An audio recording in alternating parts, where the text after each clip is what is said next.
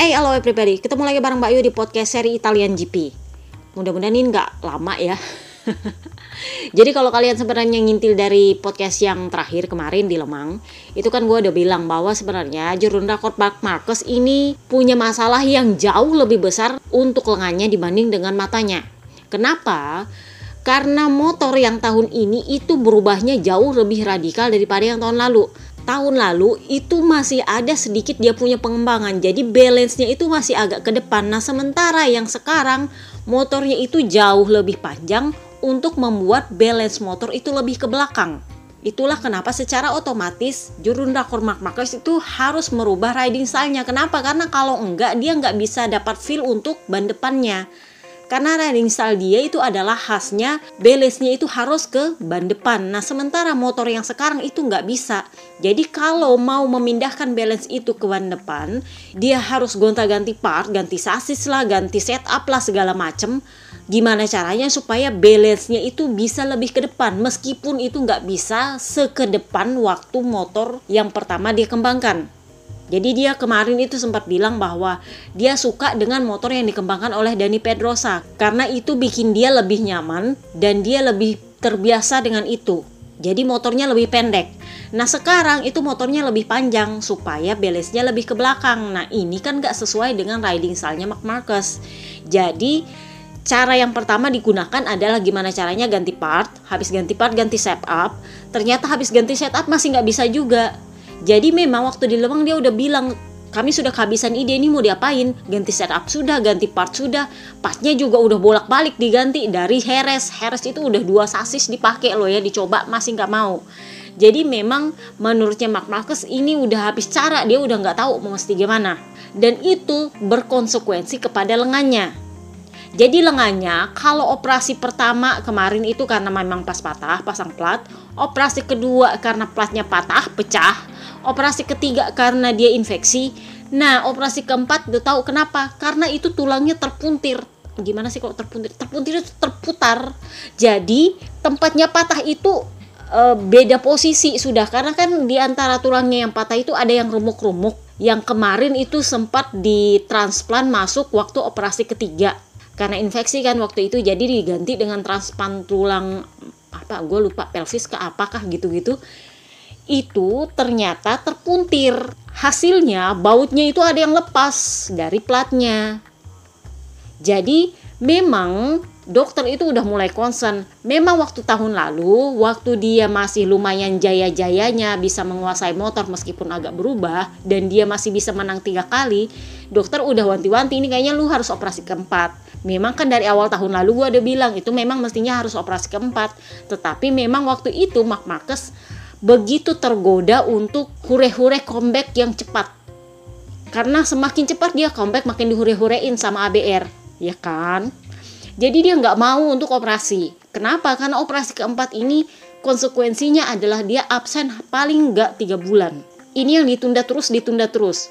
Nah tahun lalu ini mulai concern sama dokter karena kan waktu itu dia difonis diplopia jadi memang dia harus uh, istirahat panjang jadi dokter bilang nah mumpung lu lagi istirahat karena diplopia gimana kalau kita operasi keempat jadi sambil lu nunggu sembuh diplopia lu sambil lu juga pemulihan lengan lu bener jadi memang sebenarnya idenya dokter ini cerdas tapi lagi-lagi Mark Marcus menolak. Kenapa? Karena dia merasa lengannya nggak kenapa-kenapa. Karena waktu itu kan motornya dia belum tahu motor tahun ini ya bakal amburadul seperti ini kan. Dia nggak tahu dan itu yang dia nggak mau. Kenapa? Karena Puig udah terlanjur memberikan apa sih kalau bisa dibilang PHP ke ABR bahwa targetnya Honda adalah membuat Mark Marquez memulai musim di Qatar. Dan waktu itu memang Mir sudah mulai digoda-goda. Nah tetapi ternyata Mark Marquez sanggup hadir di tes Sepang dia sanggup hadir di tes Mandalika. Jadi memang Jepang itu menaruh harapan lebih kepadanya bahwa dia ini masih super power, dia ini masih serba bisa dan memang waktu itu Puig sangat yakin bahwa dia sudah 100%. Masih ingat? bahasanya Puig ah ini cuma soal waktu bahwa Mark Marcus akan kembali ke performanya yang dulu masih ingat itu kata-kata gue lupa apakah itu setelah Qatar atau sebelum Qatar tapi yang jelas sebelum di Indonesia dia sudah gonta-ganti part, dia sudah gonta-ganti setup, sudah gonta-ganti riding style dan riding style dia itu yang bikin lengannya kembali terpuntir. Jadi, waktu dia hadir di Mugello itu kemarin belum ada konfirmasi dari dokter bahwa dia harus segera berhenti membalap. Jadi sebenarnya itu adalah ultimatum dari dokter untuk dia harus segera, segera berhenti membalap. Jadi memang waktu habis lemang, gosip bahwa operasi keempat ini sudah mulai direncanakan itu sudah dimulai sekitar 2 atau tiga hari setelah lemang waktu itu kalau kalian lihat di postingan YouTube. Waktu itu belum ada konfirmasi kapan akan dioperasi. Nah, waktu hari Minggu sebelum race Mugello itu mulai ada tanggal kalau nggak salah perencanaannya Honda waktu itu akan dilakukan setelah Barcelona. Ini kan jedanya antara Mugello dengan Barcelona cuma seminggu doang nih. Jadi setelah Barcelona baru dia berangkat untuk operasi. Karena kan Kimiring dibatalkan tuh kemarin setelah Lemang itu diumumkan bahwa itu batal karena geopolitik.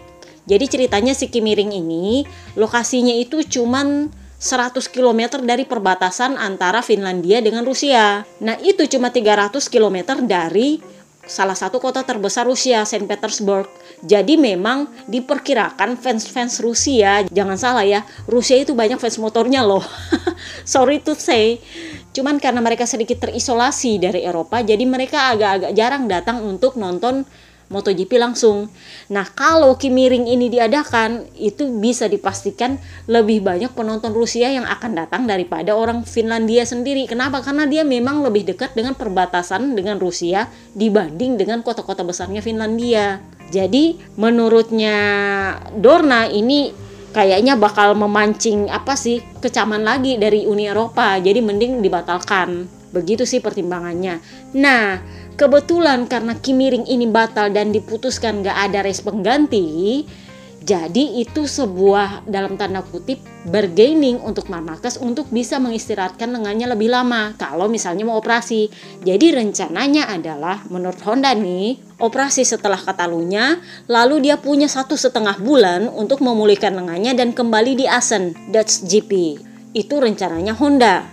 Tetapi rencananya dokter lain lagi. Nah, Mark ini sudah ada di Mugello sejak hari Rabu. Jadi memang waktu itu belum ada pernyataan dari dokter bahwa tanggal operasinya bisa kapan gitu. Sebenarnya belum ada. Baru muncul itu adalah di hari Jumat. Waktu itu kalau nggak salah dia sudah selesai FP2 kalau nggak salah ya. Jadi itu tibanya malam atau sore kabar itu bahwa dia harus segera dioperasi. Kenapa? Karena memang waktu hari Jumat itu dia sudah mulai sakit lagi tangannya. Kurang lebihnya begitu. Jadi pengakuannya Mark Marcus, saya itu nggak bisa bawa motor kalau tangan saya nggak diistirahatkan selama tiga hari. Jadi dia harus istirahat dulu tangannya tiga hari baru bisa dia turun bawa motor untuk mengurangi rasa sakit yang timbul. Jadi lu bayangkan musim ini itu kan ada beberapa yang back to back yang jedanya satu minggu. Nah itu agak susah untuk dia mengistirahatkan lengannya. Nah itu yang bikin lengannya makin cepat terpuntir. Nah, waktu hari Jumat itu dia sudah mengeluh tangannya sakit. Jadi dia bilang saya memang nggak memaksakan untuk hari Jumat karena memang saya harus mengistirahatkan tenaga saya. Dia nggak bilang tangannya sakit sekali, tapi memang sebenarnya adalah sakit sekali. Akhirnya dokter bilang, udahlah kalau gini mending lu operasi aja. Percuma juga kalau lu mau nunggu lagi sampai katalan, adanya nanti makin amburadul itu tanganmu bisa-bisa patah. Sebenarnya pengumumannya itu bakal dilakukan di setelah Res Mugello atau setelah race Katalunya itu rencananya.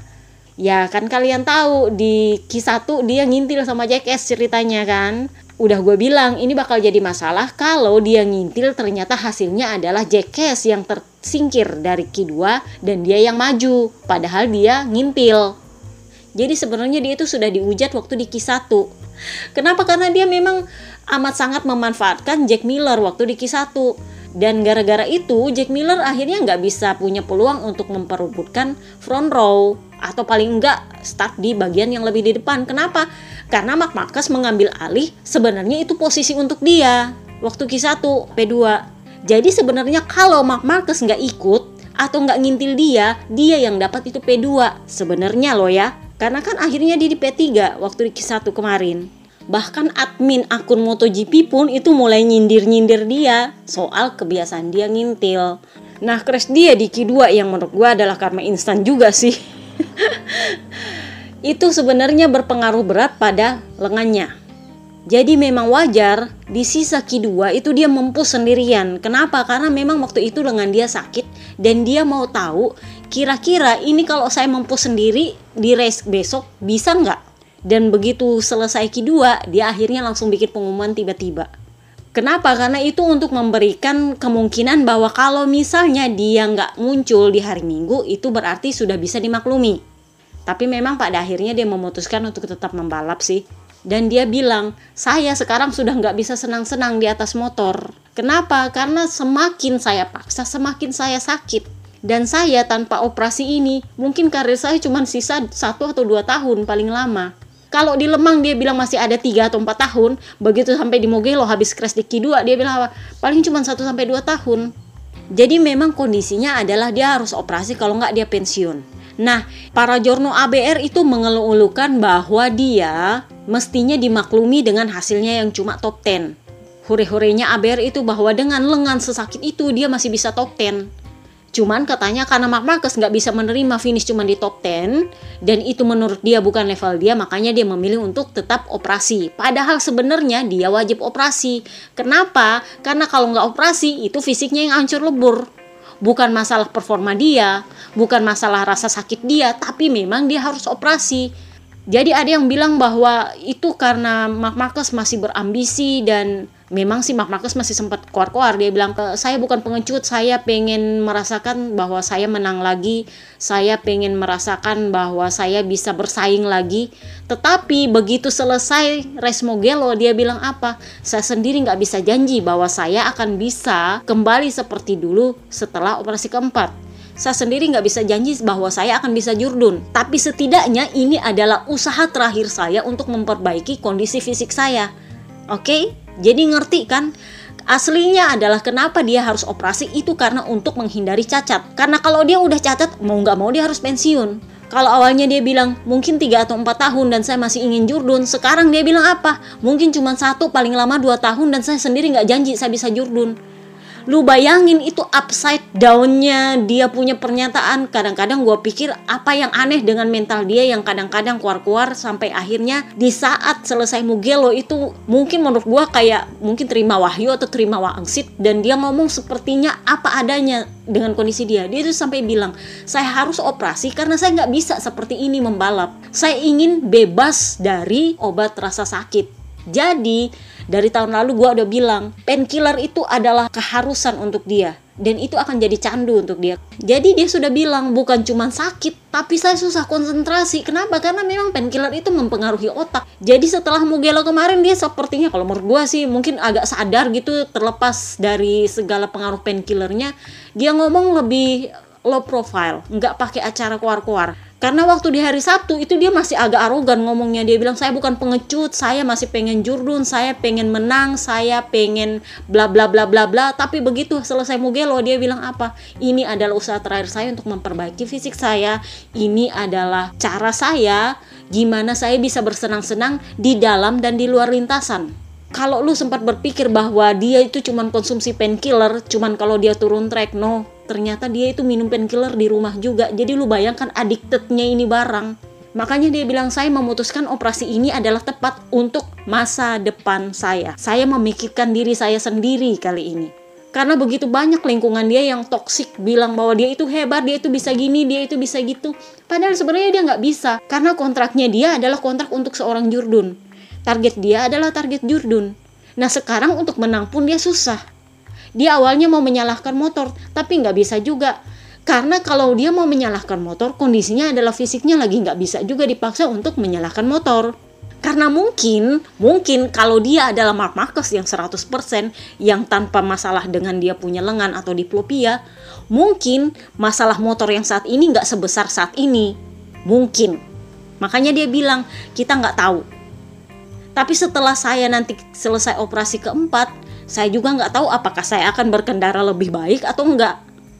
Tapi memang ini adalah keputusan yang tepat untuk masa depan saya. Jadi ya, makanya gue bilang hati-hati di jalan.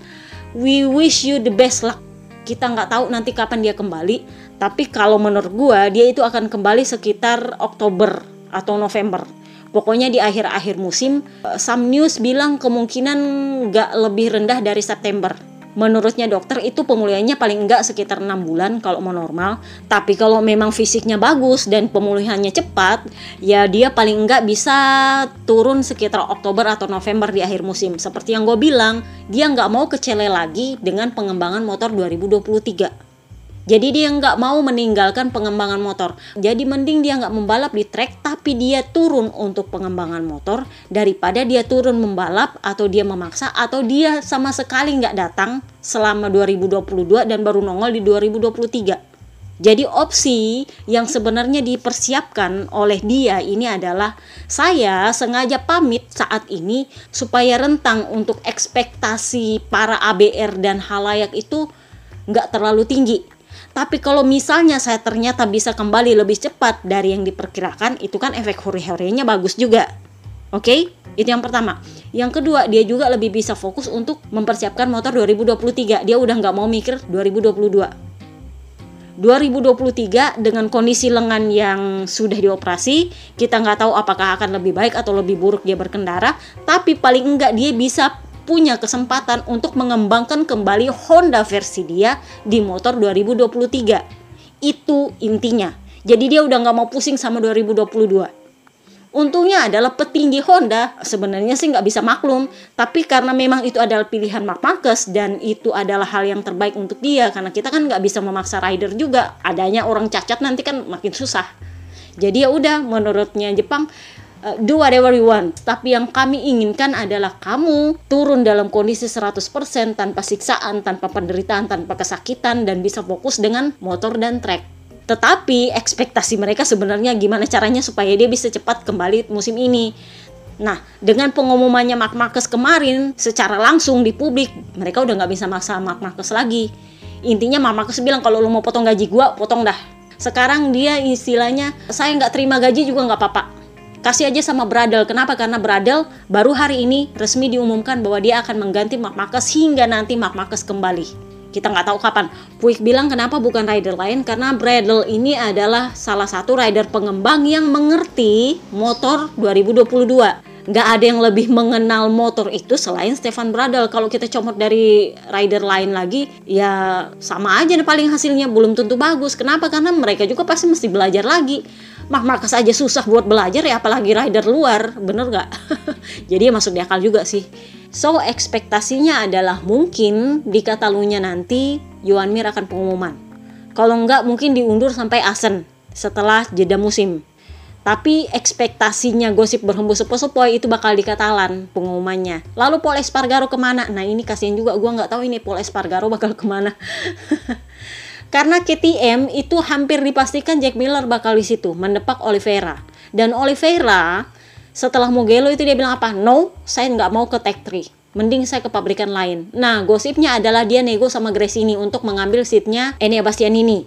Jadi si Pramac isinya tetap Sarko sama Jorge Martin. Di pabrikan si Enea Bastianini sama Pekobanya ya. Nanti di Grace ini Papa Ali sama di Gian Antonio. Nah, di KTM Brad Binder sama Jack Miller di Tech 3. Nah, ini yang nggak tahu apakah Remy Gardner sama Rolf Fernandez akan tetap bertahan atau mereka punya pilihan lain. Kita nggak tahu.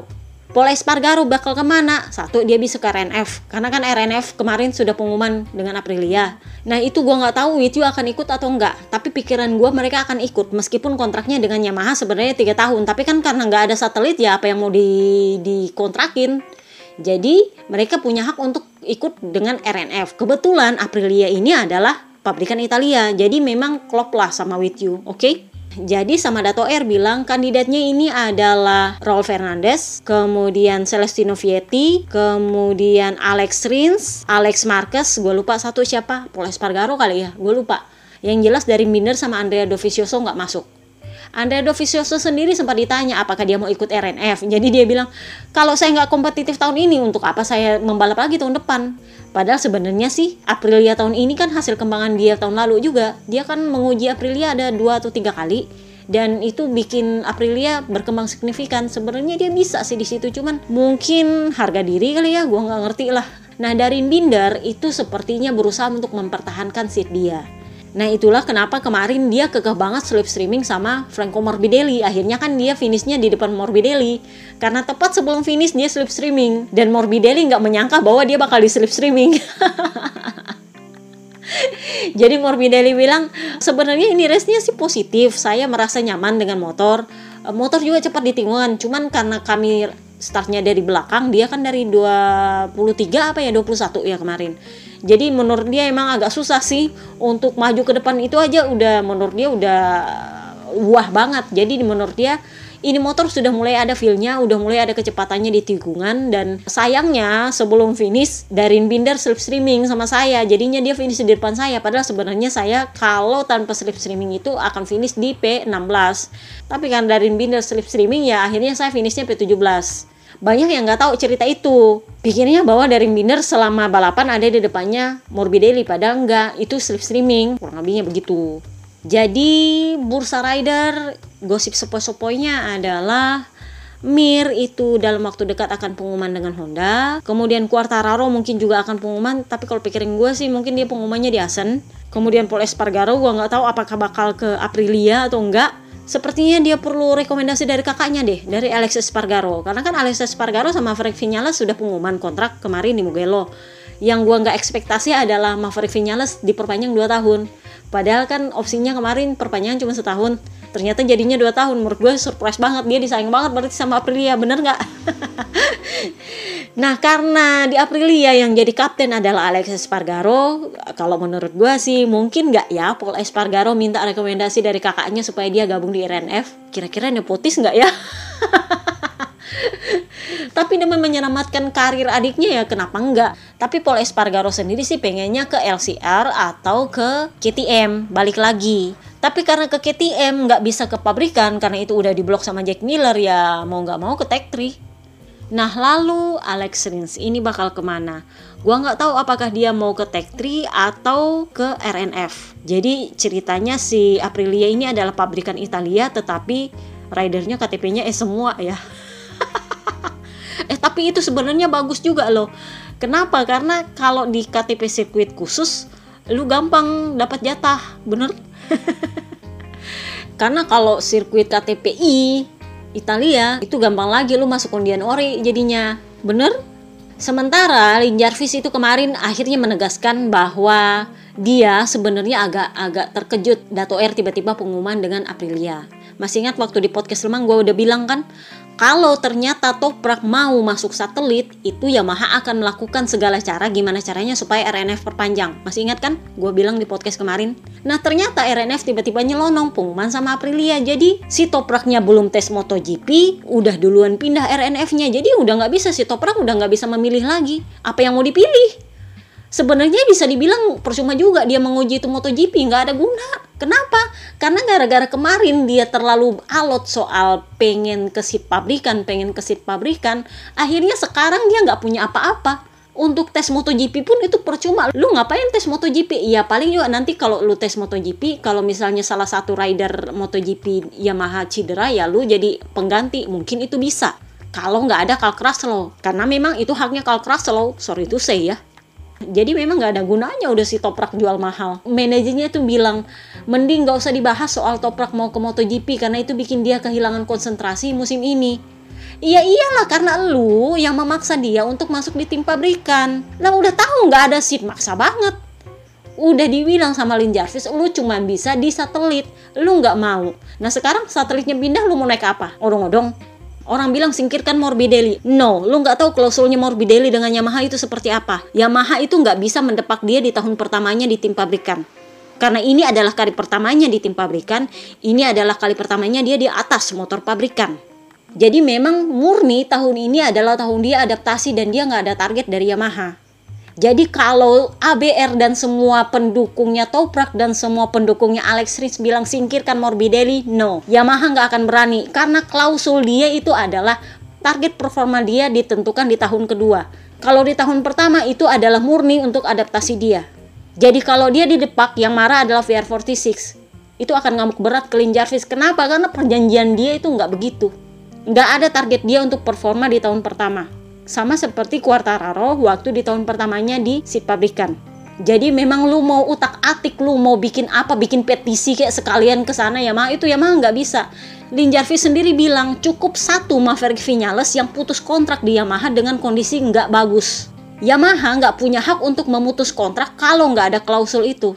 Para rider di Komisi Keselamatan itu bahkan sekarang sedang menggodok kondisi minimal rider kontrak dengan pabrikan atau tim. Jadi mereka harus clear targetnya apa dan kalau nggak dapat target itu mereka harus tetap dapat gaji dan itu ada minimalnya berapa. Karena mereka mengambil kasus dari Romano Venati di Moto2 itu yang dibuang hanya setelah enam race musim ini padahal dia rookie itu baru tahun pertamanya. Itu langsung dibuang tanpa gaji. Dan penggantinya si Lopez itu itu masuk juga nggak digaji. Makanya sama komisi keselamatan itu lagi digodok sekarang apa kondisi minimal kontrak dari rider dengan tim atau pabrikan? Dan Morbidelli itu kalau sampai di kick Yamaha cuman gara-gara musim pertamanya amburadul itu akan disoroti sama komisi keselamatan. Kenapa? Karena mereka lagi menggodok kontrak seperti itu. Dan ini juga yang akan melindungi Mark Marquez dan Franco Morbidelli. Karena Mark Marquez kan itu kontraknya panjang 4 tahun. Dan kondisinya performanya amburadul. Oke, okay? jadi lu nggak bisa sengaja membuang rider cuman gara-gara performanya buruk tanpa persetujuannya rider. Itu juga yang akan terjadi di Morbidelli. Dia sendiri juga agak-agak yang nggak enak hati karena dia sendiri tahu levelnya di mana. Tetapi Yamaha nggak akan berani mendepak dia. Jadi buang imajinasi kalian bahwa Yamaha itu harus mendepak Morbidelli. Lin Jarvis kemarin kembali menegaskan tidak ada tempat untuk toprak di tim Yamaha. Kenapa? Karena kami tahun depan hanya akan turun dengan dua motor dan itu sudah ditahu siapa yang akan naik. Jelas Morbidelli dan jelas Quartararo. Ya sebenarnya sih menurut gue itu kabar baik juga. Si Forcada mungkin bisa dilepas dan dimasukkan kembali ke Frankie Morbidelli jadi mereka bisa akur lagi karena sama Patrick Primer emang kayaknya ribet banget deh. Pusing lah si Morbidelli itu bingung.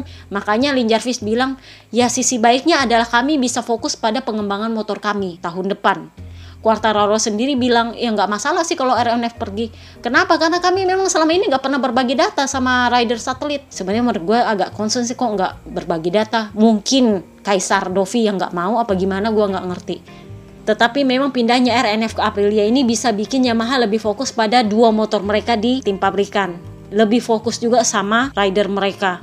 Nah, dari gosip ini juga kabarnya Yamaha akan menunggu Moni VR46 habis kontrak sama Ducati, lalu mulai bujuk-bujuk gimana kalau kalian jadi tim satelitnya Yamaha. Tapi karena VR46 kontraknya sama Ducati 3 tahun dan ini baru tahun pertama, ya lu sabar aja tunggu.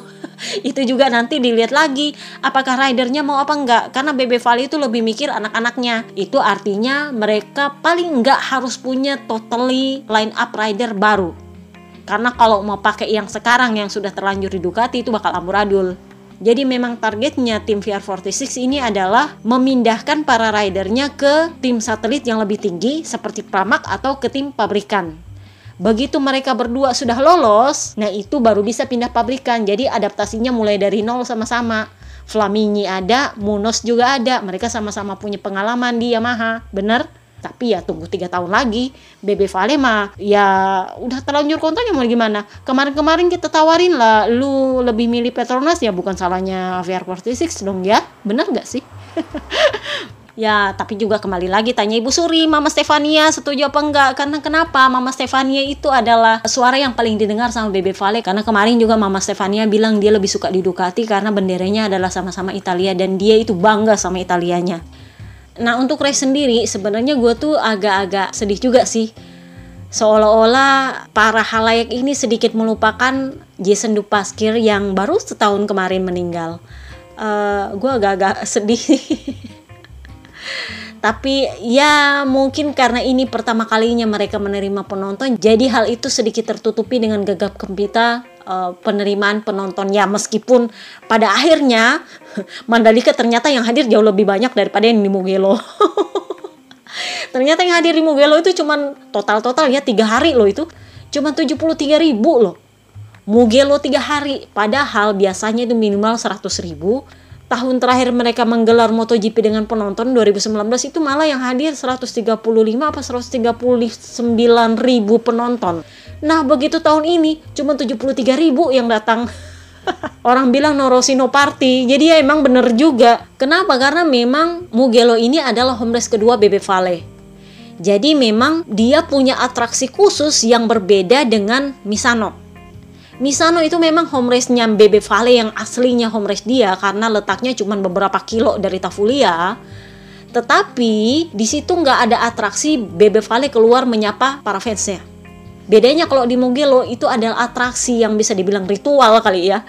Jadi Bebe Vale itu selalu keluar di akhir podium. Jadi kalau para rider udah terima podium gitu, dia akan keluar menyapa para fansnya. Jadi fans Mugello itu akan numpuk semua di depan podium dan Bebe Vale keluar menyapa mereka.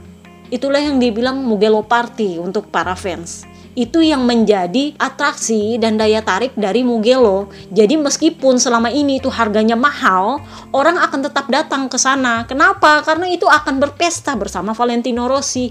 Mau dia finish berapapun, dia akan tetap muncul di podium menyapa para penggemarnya. Oke, okay? jadi itu memang agak-agak berbeda auranya. Ini yang bikin Mugello sangat menjadi daya tarik bagi para fans, terutama fans di Italia, karena mau pesta bareng Valentino Rossi. Nah masalahnya adalah Bebe Vale udah pensiun. Jadi ya no Rossi no party. Sudah tiketnya mahal, nggak ada Valentino Rossi, ya lu mau ngapain datang ke sana? Karena memang harga tiketnya itu lebih mahal daripada kota. Jadi harga tiket dua hari Sabtu Minggu. Makanya kemarin gue bilang di Mandalika itu paket tiket itu ada tiga hari, ada dua hari, nggak ada yang cuma di hari race. Jadi harga tiket dua harinya Mugello itu Sabtu Minggu itu tiga kalinya harga tiket tiga hari di kota Amerika Serikat. Jadi memang mahal banget dan tanpa Valentino Rossi di situ ya buat apa? Nah Dorna juga bukan tanpa usaha. Mereka itu sampai memensiunkan nomornya Bebe Vale 46 itu di Mugello itu adalah salah satu daya tarik sih sebenarnya gimana caranya supaya orang datang nonton paling enggak untuk melihat Valentino Rossi seremoni uh, memensiunkan nomor lah ya paling enggak adalah atraksinya Kenapa? Karena rencana untuk menjadikan Max Biaggi legenda ternyata nggak semenarik itu untuk para fans membeli tiket di Mugello. Tapi begitu dibilang Valentino Rossi akan datang untuk memensiunkan nomornya, lumayan rame lah ya Mugello. Banyak fans yang ternyata datang hanya untuk itu. Untuk melihat Valentino Rossi memensiunkan nomornya. Itu doang. Tapi mereka nggak datang di hari race. Ternyata ada loh, ada. Itulah kenapa kalian lihat Mugello di hari Minggu itu sepi. Sangat berbeda dengan waktu Bebe Vale memensiunkan nomornya itu banyak banget orang di situ. Tapi gosip berhembus sepoi-sepoi, para fans itu kendati beli tiket di hari Sabtu itu cuma untuk lihat Valentino Rossi supaya lolos mereka ke sirkuit, habis itu pulang. Kenapa? Karena memang ramalan cuacanya di hari Minggu itu Mugello bakal hujan. Jadi mereka sendiri nggak terlalu antusias. Di Q2 aja kemarin kan udah hujan tuh. Jadi mereka memang uh, ngapain kita berhujan-hujan berbahasa-bahasa bermahal-mahal di sana mending nonton di rumah. Ya masuk di akal. Jadi memang di Mugello ini rider yang turun itu ada 26. Kenapa? Karena Aprilia sama Ducati itu menurunkan test rider mereka, Michel Piro dan Lorenzo Savadori. Jadi karena yang turun 26, KW1 yang turun 5 jadinya, Ori turun 1, KW2 5 juga. Yang lainnya ya apa sama apes banget. Kenapa ya lu bayangkan 26 rider coba di situ. Kalau terbatas banget KW1 sama KW2-nya ya kurang menarik. Masuk akal nggak sih? Kalau menurut gua, race Mugello kemarin jauh lebih menarik daripada Lemang. Kenapa? Karena paling nggak kita lihat ada battle di situ, ada yang take over. Pokoknya lumayan rame lah ya kemarin. Dan mereka lumayan cepat. Pikobanya itu karena pakai ori cepatnya luar biasa. Jadi menurut gue race kemarin itu seru, jauh lebih seru daripada Lemang yang sorry itu saya menurut gue agak membosankan. Jadi buat yang nanya kenapa sih kalau KTP khusus uh, orinya pindah pedok? Karena memang itu untuk menarik halayak di sirkuit itu. Lu bayangin kalau sirkuit KTP khusus ternyata yang pasti menang adalah rider KTP lain kan nggak enak kurang hure-hure untuk menarik fans datang ke sirkuit itu. Itulah kenapa ori itu biasanya pindah pedok ke rider tim atau pabrikan dengan KTP di sirkuit itu. Jadi karena Mugello kemarin itu sirkuit KTPI, maka ori itu diundi di antara para rider yang berKTPI, para rider yang bekerja di tim KTPI, para rider yang bekerja di satelit KTPI. Jadi ngerti kan yang masuk undian itu adalah with you, di Yamaha pabrikan adalah Morbidelli, seluruh rider Aprilia, seluruh rider Ducati. Ducati sendiri itu ada 9 rider karena ada Michel Piro ikut. Sementara Aprilia itu ada tiga rider karena Savadori ikut. With You itu dua dari Binder sama Andrea Dovizioso ditambah satu sih Frankie Morbidelli. Jadi ya lu bayangin lah banyaknya itu yang mau diundi. Nah, yang kebetulan dapat adalah Pekubanya ya. Nah, setelah diundi si Ori baru yang lain itu dibagi rata lagi seperti biasa. Tetap ada yang KW1, ada yang dapat KW2, ada yang dapat apes banget, ada yang dapat apes. Tapi si Darin Binder kemarin dapat KW2 sama-sama Morbidelli lumayan lah ya. Mereka lumayan cepat di tikungan. yang apes itu Kaisar dapatnya apes banget sama si Savadori. Sementara Jorge Martin itu sebenarnya dia dapat KW1. Tetapi kemarin kan dia kena penalti, mundur 3 grid. Ditambah lagi, ini gua nggak tahu apakah memang dia apes ya. Nasibnya kali ya yang apes. Dia lagi masalahnya apa? Gearbox. Jadi sebenarnya dia tetap pakai KW1. Kalian bisa lihat dia cetak rekor baru, kecepatan terbaru 360 sekian, 365 km per jam. Eh buset. itu artinya dia pakai KW1, bener? Jadi kalau ada yang bilang dia nggak pernah dijatah KW1, dia itu sebenarnya dijatah KW1, cuman ya apesnya ada-ada aja. Jadi kemarin itu sebenarnya dia pakai KW1 dan masalah dia adalah gearbox. Jadi dia nggak bisa memasukkan gigi cepat di gigi 3 dan 4. Agak butuh waktu untuk bisa masuk koplengnya. Sementara pikobaknya ya udah pasti pakai ori. Kenapa? Karena kalian bisa lihat betapa cepatnya dia dari belakang, betapa mudahnya dia menyalip dari belakang, dan betapa mendominasinya dia di depan. Sementara Snake Taro dapatnya KW1. Sebenarnya dia mengeluh sih soal uh, gripnya depan belakang itu banyak tergelincir. Tapi menurut gue itu perkara dia pakai aero baru sih sebenarnya. Jadi itulah kenapa dia bilang kayaknya saya nggak mau pakai lagi nih aero turbulensinya keluar biasa bikin hilang grip adanya bukannya grip tambah bagus adanya grip amburadul jadi itu lebih kepada dia punya aero baru papa kembar ya udah dia pasti dapat KW1 dia cuma bilang saya salut sama tim VR46 saya nunggu-nunggu mereka melakukan kesalahan tapi ternyata mereka nggak melakukan kesalahan. Butuh 15 lap untuk saya bisa menyalip loh. Mesin ini cepat dan mereka juga cepat dan mereka nggak melakukan kesalahan untuk ukuran anak-anak baru tim satelit itu luar biasa loh mereka. Jadi ya menurut gue ya wajar juga. Si Markobes tuh sampai senang uh saya sih nggak menyangka bahwa saya akan menang. Atau paling saya cuma memimpin race cuma satu lap. Eh ternyata saya beberapa lap loh. Ya wajar lah senang kan dia masih rookie jadi kalau menurut gue Luka Marini yang makin hari makin bagus. Dia bilang, akhirnya saya mulai bisa beradaptasi dengan motor saya. Tetap masih ada yang kurang, tapi akan coba kami perbaiki lagi di Catalunya nanti. Nah, yang jadi masalah itu si Morbidelli itu kabarnya dia sampai didukin sama Bebe Vale. Lu kenapa? Karena kalau perkara fisik mestinya dia udah 100%. Tapi sama Morbidelli dikasihlah dia argumen bahwa dia sendiri juga butuh waktu untuk beradaptasi sama motornya karena motor ini beda dengan hasil pengembangannya Valentino Rossi. Karena ini adalah pengembangan full dari seorang Fabio Quartararo meskipun dasarnya mesinnya adalah mesin 2021 tetapi kan aero dan fisiknya dan segala macam itu pengembangannya Fabio Quartararo. Jadi dia sendiri nggak bisa tanya sama Valentino Rossi ini mesti diapain motornya karena nggak ada pengembangannya Bebe Vale di situ. Makanya gue bilang Yamaha itu nggak kasih target sama Franco Morbidelli sebenarnya. Tetapi mereka percaya pada Bebe Vale karena dia ini kan anak asuhnya Bebe Vale. Jadi kemarin gosipnya didudukin sama Bebe Vale. Lu kenapa?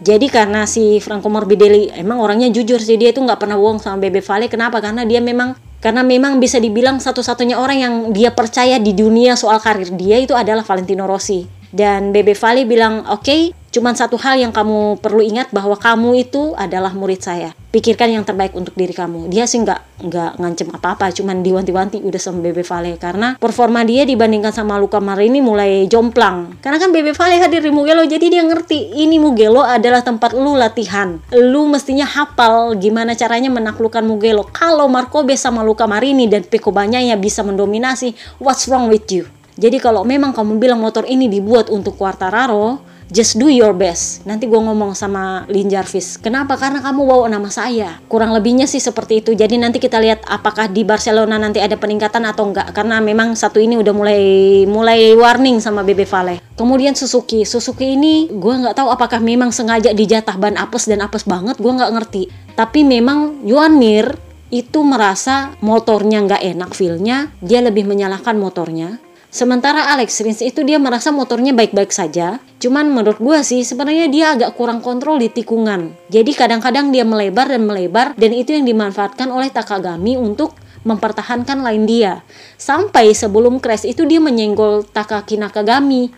Sebenarnya sih kalau menurut gue yang salah dia. Kenapa? Karena dia yang ada di bagian dalam. Sementara Takaki Nakagami itu sudah ada di pinggir trek banget udah nggak bisa menghindar lagi, udah nggak bisa ngerem lagi. Kenapa? Karena posisinya adalah meskipun Alex Rins masuk di tikungan lebih duluan, tapi dia keluar tikungan itu lebih belakang daripada Takaki Nakagami karena dia kurang bagus ngeremnya apa gimana jadi dia agak melebar dan akhirnya menyenggol Takaki Nakagami Nakagami itu ngambil lainnya bagus dan dia nggak peduli karena dia emang udah di pinggir banget. Dia ngambil lain luar. Alex Rins itu sempat ribut ke RD dia bilang kenapa nggak di penalti Shintaka Kinakagami RD juga bilang menurut kami itu insiden aja.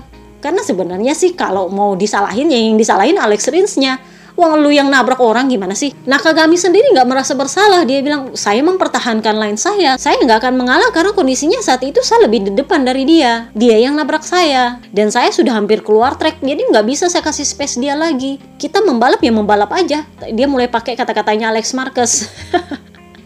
saya nggak bisa mengalah sama rider lain. Saya akan mempertahankan line saya karena saya akan memberikan yang terbaik untuk balapan saya.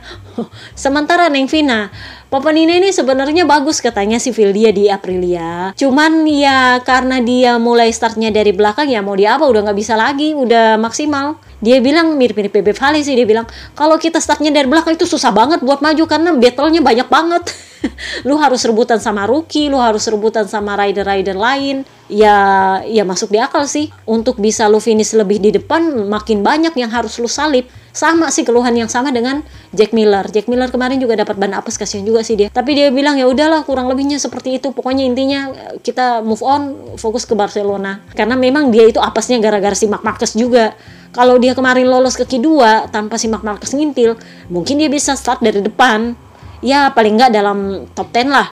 Cuman kan masalahnya gara-gara Mark Marquez ngintil dia kemarin, akhirnya Mark Marquez ambil spot dia dan dia udah nggak bisa ngapa-ngapain, harus start dari belakang. Dan itu yang dia bilang ya kita nggak bisa apa-apa lagi, udah start dari belakang ya, ya seperti itu. Cuman bisa move on, fokus untuk Katalunya.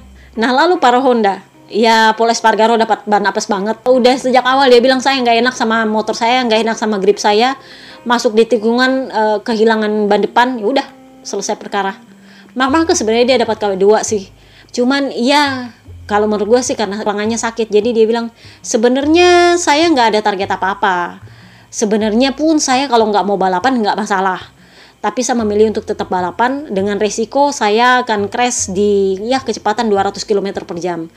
Jadi sebenarnya saya masih bisa menyalip Oliveira, tapi saya berpikir lebih baik saya menyelesaikan balapan tanpa meresikukan uh, entah nanti saya crash atau senggolan sama Oliveira. Karena kan KTM itu wingletnya gede besar. Jadinya dia bilang mending nggak usah lah, saya nggak mau menyalip. Toh saya membalap ini untuk mengumpulkan data, bukan untuk target tertentu mau finish di mana, nggak ada target. Jadi ya udah, dia nikmati aja balapannya dan itu balapan terakhir dia. Jadi kalau menurut gue nothing tulus untuk dia. KTM sendiri itu satu dapat KW1 dan satu dapat KW2. Si Oliveira dapat KW2 karena dia merasa ban dia habis di beberapa lap terakhir. Tapi untungnya adalah dia berhasil bertahan. Makanya Mark Marcus bilang saya sebenarnya bisa menyalip Oliveira tapi saya nggak mau mengambil resiko. Sementara Beb Binder, eh ya dia sudah puas banget. Kenapa? Karena dia startnya dari belakang dan dia finish di top 10. Dan kedua KTM ini menyelesaikan target mereka dari pit mirror. Harus finish dua-duanya di top 10 dan mereka selesai. Oke, okay, so kita udah bahas Aprilia, Ducati, KTM, Honda, kemudian Suzuki, Yamaha juga udah. Cepet ya. See you next time guys. Bye bye.